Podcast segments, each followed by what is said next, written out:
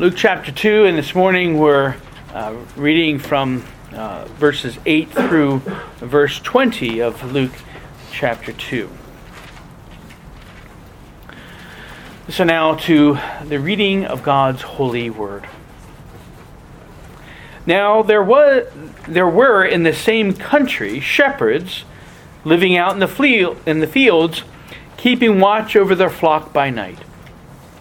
And behold, an angel of the Lord stood before them, and the glory of the Lord shone around them, and they were greatly afraid. Then the angel said to them, Do not be afraid, for behold, I bring you good tidings of great joy, which will be to all people. For there is born to you this day in the city of David a Savior, who is Christ the Lord. And this will be the sign to you. You will find a babe wrapped in swaddling clothes, lying in a manger. And suddenly there was with the angel a multitude of the heavenly host praising God and saying, Glory to God in the highest, and on earth peace, goodwill toward men. And so it was when the angels had gone away from them into heaven, the shepherds said to one another, Let us now go to Bethlehem and see this thing that has come to pass, which the Lord has made known to us. And they came with haste and found Mary and Joseph and the babe lying in a manger. Now, when they had seen him, they made widely known the saying which was told them concerning this child. And all those who heard it marveled at those things which were told them by the shepherds. But Mary kept all these things and pondered them in her heart. And the shepherds returned, glorifying and praising God for all the things that they had heard and seen as it was told them. Let's seek the Lord's blessing on this His holy word. O gracious God in heaven, we rejoice and give thanks to you for the great gift that you give to us in your word, and especially your word become flesh in the Lord Jesus Christ. And as we come to this particular passage this morning, we pray, Father, that your Spirit would go forth in the power uh, and might of your Spirit, and that would find within each of our hearts that rich and fertile soil that will bring about a great and abundant fruit for your glory. We praise you and thank you, O God, for the blessing of your word. In the name of the Lord Jesus Christ, we pray. Amen.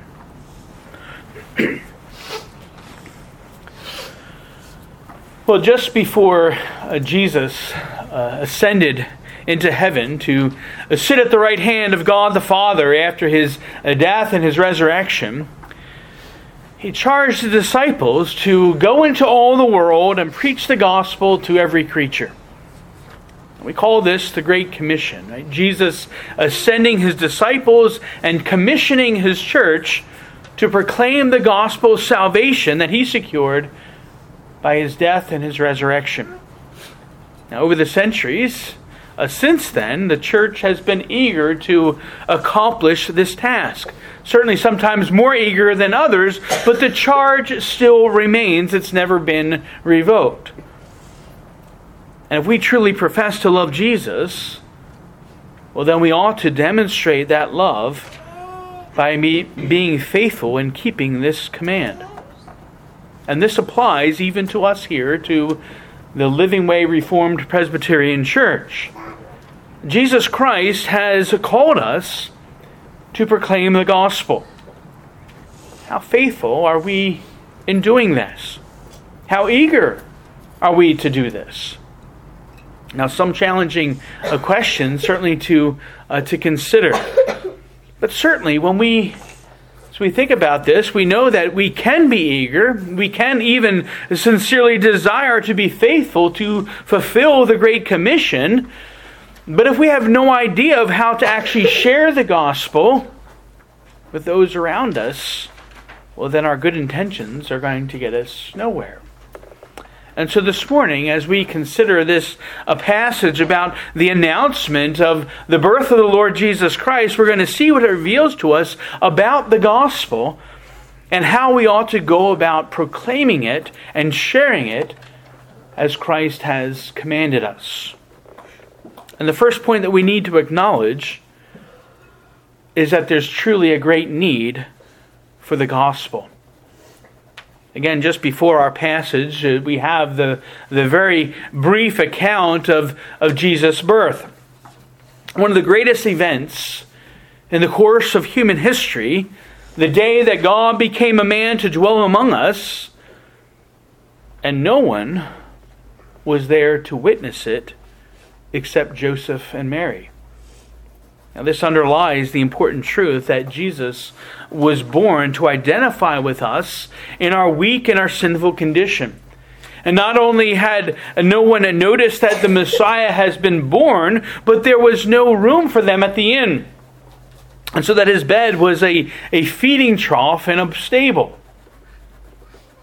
And these conditions all point toward the humiliation of the Son of God the Son of God who had come now in the likeness of sinful flesh, leaving behind all his glory, honor, and praise at the right hand of God. Now he comes and is immediately humiliated at the time of his birth. But this humiliating experience, we know, was necessary so that Jesus might truly be able to identify with us in our own sin and our own misery so that he might become a faithful and effective high priest for us, serving as the only mediator between God and man. And we need such a mediator. We need such a mediator because, as the Apostle Paul reminds us, that we all have sinned and we all fall short of the glory of God. We all have sinned against God. There's no one who's good, not even one conceived in sin. We come forth from the womb speaking lies. Indeed, such a corrupt condition came, we know, as a result of, of uh, the fall in the Garden of Eden when Adam and Eve uh, rebelled against God. Our first parents were given everything, they had all the, the privileges and, and benefits of living in a perfect world. And indeed, as the father of all humanity, Adam was there in the garden as our representative before God. And yet he deliberately disobeyed God. And thus then plunged the whole entire human race that would come from him through ordinary generation into an estate of sin and misery. In Adam, Paul says in Romans 5, in Adam we all have sinned. We're born estranged from God, from the God who created us, and we're unable to stand in His holy presence. The wages and the penalty of our sin is death. Not just death at the end of this life, but the just judgment of God against a sin in the eternal flames of hell. This is our fallen and sinful condition. And unless God has mercy upon us, we're dead before Him. We're dead in our sins and our transgressions. And indeed, since we're dead, well, then we are unable to save ourselves. We can't save ourselves, not by our own works or by our good deeds, and, and not even by the good deeds or works of others, save Christ alone.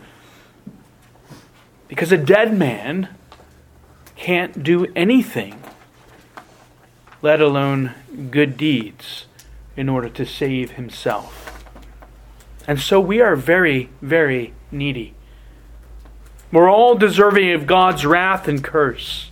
We're all cast out from the holy presence of the Lord. We're all in need of a mediator to reconcile us to God our Creator.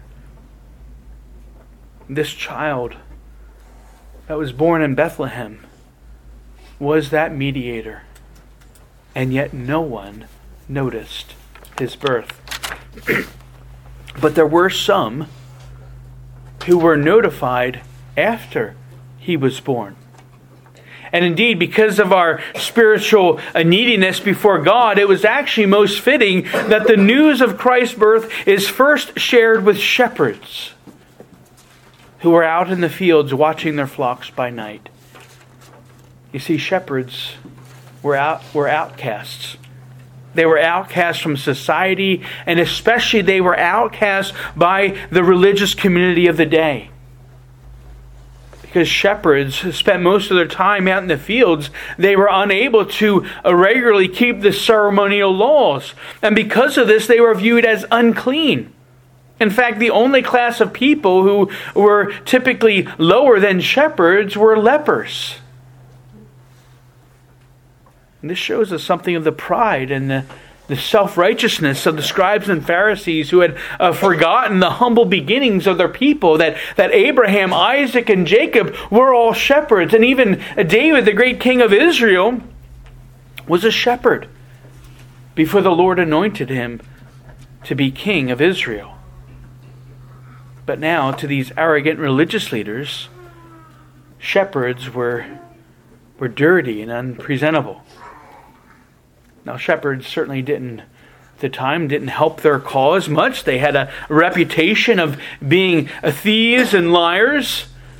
Perhaps one of the reasons why Jesus refers to himself as the good shepherd and not a hireling was because of this ill repute that their, the, the testimony of the shepherds wasn't allowed in the court of law. An interesting fact especially in light of the amazing things about to be revealed to them, because then you wonder, well, who is going to listen to them? Who is going to hear their report and the good news that they would bring? And so the shepherds were ceremonially and ethically unclean. They were unpresentable to society, even, friends, even as we're unclean and unpresentable before a most holy God because of our sin both we and the shepherds are in need of some good news. But who's going to bring that good news? See, now that you know there's a need, right, that sinful people need a mediator and a savior in order to escape eternal destruction, well, now another need arises. We need someone to proclaim to the needy the truth of their neediness and the fact that the need has now been met. So we have these needy shepherds who are out in the fields. Who is going to let them know that the long awaited Messiah was born? It certainly wouldn't be the religious leaders. Right? They wouldn't go out for fear that they might uh, be tainted by the shepherd's uncleanness. Besides, they themselves were oblivious to the great event which has now occurred, not even understanding the scriptures. And so, if no one knew about the birth of Jesus, and yet everyone needed to know about it, well, how was it going to be proclaimed? Well, certainly we couldn't expect Mary to do it at this point. Right? She's recovering from the pain and, and the exhaustion of childbirth. And with no one else around, we certainly couldn't expect Joseph to leave Mary by herself in, in such humble conditions. And so, who was to proclaim the birth of Christ? Let's hear. We must acknowledge the great truth of God's most gracious and merciful intervention. You see, God had not only poured out his grace and mercy upon humanity by sending his own Son to come in the likeness of sinful flesh, thus providing uh, the only answer to our neediness, but he also graciously provided the messengers who would proclaim to the needy that hope and deliverance had surely come in a great display of divine shock and awe, we see in verse 9 an angel of the Lord suddenly appears before the shepherds, surrounded by the brightness of the glory of the Lord. And again, everyone else may have missed the birth of Jesus, but, but God took notice. And he sent an angel to declare this great news, not to the nobles, not to the religious leaders who were preoccupied with their, with their own wealth and with their own self righteousness, but he sends his angels to the outcasts, to the despised, to the rejected shepherds, to those who are most needy. What a great display of God's grace that he'd send his angels to announce this good news to those who greatly needed it. And again, God sent his angels, angels to proclaim this good news because no one else knew about it.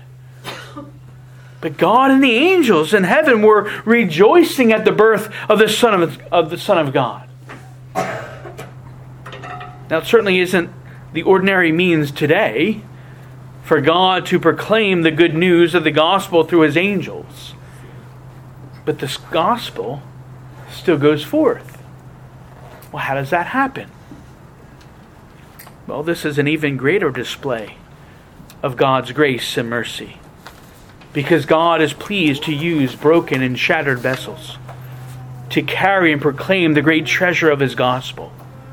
In fact, it was those who once were in need that God, through the gospel, transforms them into His servants and to be ministers to the needy. That truly, as a minister of the gospel of the Lord Jesus Christ, I've been specifically called and ordained by God to proclaim and preach the truth of the gospel. And it's quite humbling to me that, that God would, would so use me despite all my own weaknesses and failures for this purpose. But, beloved of God, though I'm called to perhaps specifically be the preacher, as believers in Jesus Christ, we need to remember that we are all called to bear witness to the truth of the gospel and to share it through personal outreach and, and evangelism. And again, we, we ought to be amazed and humbled at really the outpouring of God's grace that He'd entrust such a treasure to us. That He'd have us be beacons of light in this dark world, bringing the gospel of hope to those who are in need we certainly aren't as magnificent and glorious as the angel. But, friends, we are called for this very same purpose to announce that Jesus Christ, the Son of God, has surely come. Those who are needy need messengers to bring them the gospel. And we are called to be those messengers. But what exactly is the gospel? We discover this in the message the angel brought to the shepherds. And first we note its nature. It's good news. The word here in verse 10 for good tidings basically mean uh, means just that. It, it was good information, good news as opposed to bad news. But when Jesus Christ was born, this was in fact not just good news, it was the best news that could be shared with anyone. Therefore, Jesus often spoke of what he came to accomplish as good news. The bad news is that we're sinners deserving of death and God's wrath. But the good news, or the, the good tidings, is that Jesus has come to save his people from their sins. The good news is the gospel. And secondly, we see the good news is a, a source of great joy, and indeed it is. In fact, we'll see shortly how these lowly shepherds were filled with great joy. After they went and they saw for themselves this newborn king. And it brings the needy great joy to know that the Lord is truly mindful of them. So mindful that he sent his son to them. And then, thirdly, this good news isn't just for the shepherds, nor is it just for, for the Jews or for Israel, but for all people. For people of every nation, tribe, tongue, and race. This is the first hint then that Jesus has come now in fulfillment of God's promise to Abraham that his seed would be a blessing to all the nations of the earth. And so, truly, this is good news. So now we know that the news is good. but what is the news itself? The angel continues in verse 11 by delineating four parts that make up this news. For there is born to you this day in the city of David a Savior who is Christ the Lord. So, first, a child has been born. But not just any child in any place, but a child has specifically been born in the city of David. And the angel was announcing to the shepherds that the branch of David, as promised by the prophets in the Old Testament, has now finally sprung forth. God was now fulfilling his covenant promise made to David to give him his son to sit upon the throne. We see that this is the second thing the child and son of David would be a savior. That the Jews had long uh, looked for uh, the Lord to send them a Savior, one who would uh, cast off the, the yoke of the Roman Empire. And they knew that this Savior was going to be the Son of David. And he would come to save them, but not from the Romans. He would come to save them from their greatest enemies the enemies of Satan, sin, and death. And note how the angel here makes this very, very personal. For there is born to you. There is born to you this day in the city of David a Savior. Friends, the good news is that a Savior has been born who will save needy sinners from the wrath and curse of God. A Savior has been born for you. That's good news.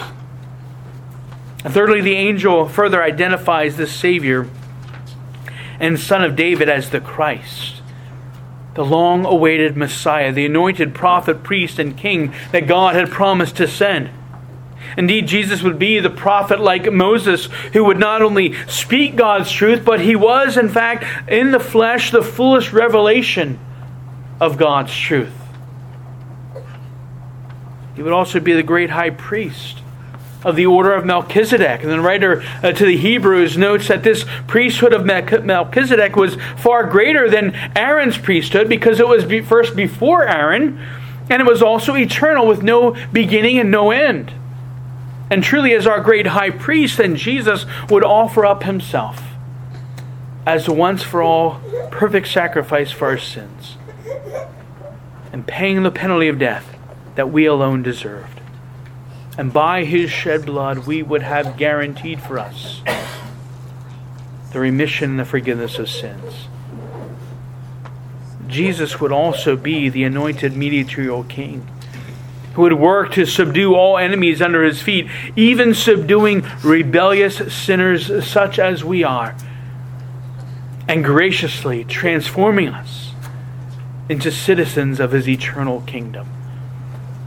And then, fourthly, we note that the angel declared that David's son, this Savior in Christ, is also the Lord. Now, Lord here can simply refer to the fact that this child will be a master, that is, one who is to be obeyed, which of course echoes the fact of his uh, kingship. But it more likely is an identification with the fact that this child was not only the son of David, a mere man, but it was also the Son of God fully divine. This child, this Savior in Christ, was none other than the Lord God of Israel, now come in the flesh to dwell among his people. Salvation belongs to the Lord. And the good news, the greatest news of the gospel, is that God accomplished this salvation by sending his only begotten Son to come in the flesh and to suffer and die on the cross for us for needy sinners who are deserving of God's just wrath and punishment. Now, it's such great news. The angel knew that the shepherds would be curious to find out more. And, and so in verse 12, a, a sign is given. And he says that they will find in the city of David in Bethlehem a baby wrapped in swaddling clothes and lying in a manger. Now, the sign here isn't necessarily the baby wrapped in swaddling clothes, right? That was common practice. They, they could probably find many other babies in Bethlehem that were wrapped in swaddling clothes. But what would distinguish this child is that he would be lying in a manger. Now, note the contradiction here. Amazing contradiction. Here, the, the, the sign the sign to identify which child was the son of the great King David. The sign which would say which child was the Savior of sinful mankind. The sign which was, which, uh, which was to distinguish which child was the, uh, the long awaited Christ. Indeed, the sign which was to identify which child was the Son of God come in the flesh was that he was lying in a manger, a feeding trough for animals. An incredible sign, so humiliating, and yet so incredibly powerful. As Jesus, again, right from the beginning, is identifying with us in our weakness and in our sin and in our misery and in our very low, dead spiritual condition. Well, then, as if the shepherds needed any more confirmation or encouragement to go and see this child, verse 13, a whole multitude of the heavenly host appears and begins praising God. Glory to God in the highest, and on earth peace, goodwill toward men. Such glorious praise tells us much about this child's birth and what it means. See, Jesus was born to bring peace on earth.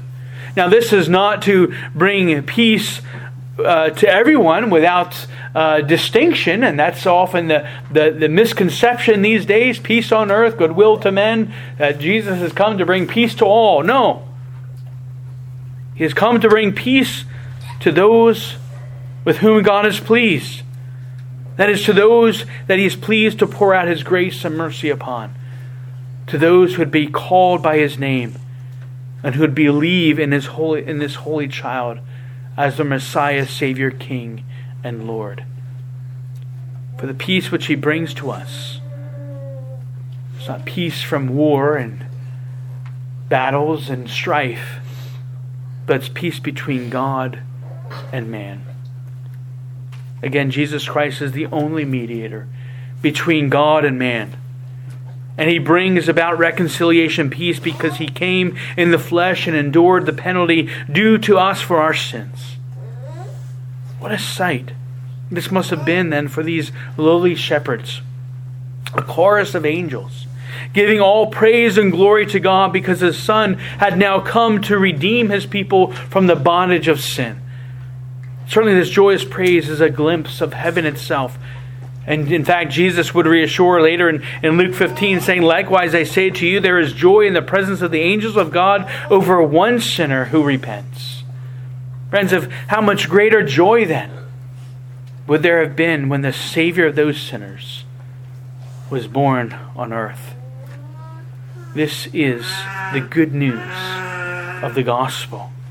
Truly, glory to God in the highest for this good news. And so, what's the response? What's the response that we find here to this proclamation of good news?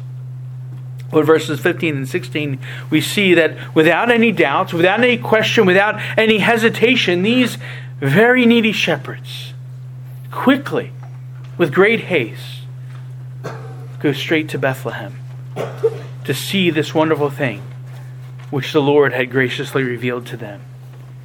And again, we note that the shepherds never, never would have come if God didn't first send the angel as his messenger to reveal these things to them. Graciously and powerfully drawing their interest that they might lay their eyes upon their Savior and Lord. Indeed, this ought to challenge us, even to faithfully proclaim this same good news. As we note here that the angel, the angel didn't force the shepherds to go. He didn't even pressure them. All the angel did was simply share the good news that God had given. And the Lord drew the shepherds to himself. And this is likewise what we're called to do. We're called to share the good news of the gospel to those who are in need. We're to tell people that Jesus was born, that he suffered and died on the cross, and on the third day he rose again from the dead to secure that victory over sin and death. We're to plant the seeds of this good news wherever we go. And we know that God will surely bring about the increase. And what does that increase look like? Well, it looks like a group of despised and rejected shepherds. It looks like those who are in great need of the mercy and grace of God, even those who are dead in their sins and transgressions, and yet, after hearing the good news of the gospel, are now made alive in their hearts in Christ Jesus. And then they leave behind everything and they run with great haste to meet the Savior that was born for them. Indeed, once these shepherds arrived on the scene, they were filled with great joy and gladness. And then they, they, they themselves shared all the marvelous things that they had seen and heard concerning this child. Again, reminding us. Here's the amazing thing. At first, it was the angel, the Lord, that he had to send because no one was going to go and proclaim this good news. But he sends it to these needy people, these shepherds. And they come to believe. Well, then what do the needy shepherds do? They are now equipped to minister this good news to others who are also needy. And so they go forth glorifying and praising God for what He's accomplished for them. But also note here we have verse 19 Mary's response to all this. Imagine that they're there. Uh, she's maybe nursing uh, the, the, the, baby, and, and then suddenly this commotion as all these shepherds come and gather around and they're peering in. They want to see what's going on. They want to see this child.